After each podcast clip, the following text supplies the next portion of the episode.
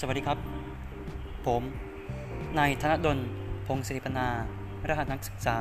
623 260 6014 นะครับ สาขาวิชาการตลาด วันนี้จะมานาจะมานำเสนอในเรื่องของการ คิดไกล การคิดลึกซึ้ง และการคิดดีคิดถูกทาง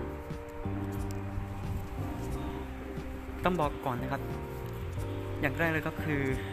การคิดไกลนะครับ เป็นการ คิดถึงสิ่งที่จะเกิดขึ้นในอนาคต ซึ่งอาจจะเป็นผลที่เกิดจากการกระทำในปัจจุบันหรือเป็นจุดประสงค์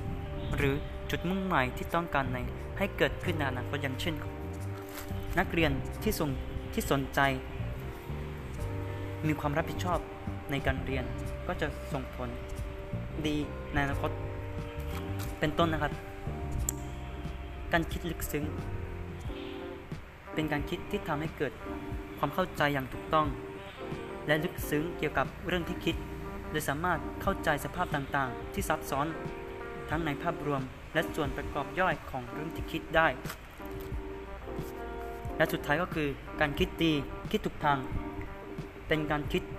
ที่ตรงจุดมุ่งหมาย คิดในแง่ที่ดี เป็นประโยชน์ต่อตนเอง ต่อส่วนรวม ทั้งในระยะสั้นและ ระยะยาวนะครับ ก็วันนี้ ผมก็จบการนำเสนอเพียงเท่านี้นะครับ ขอบคุณครับ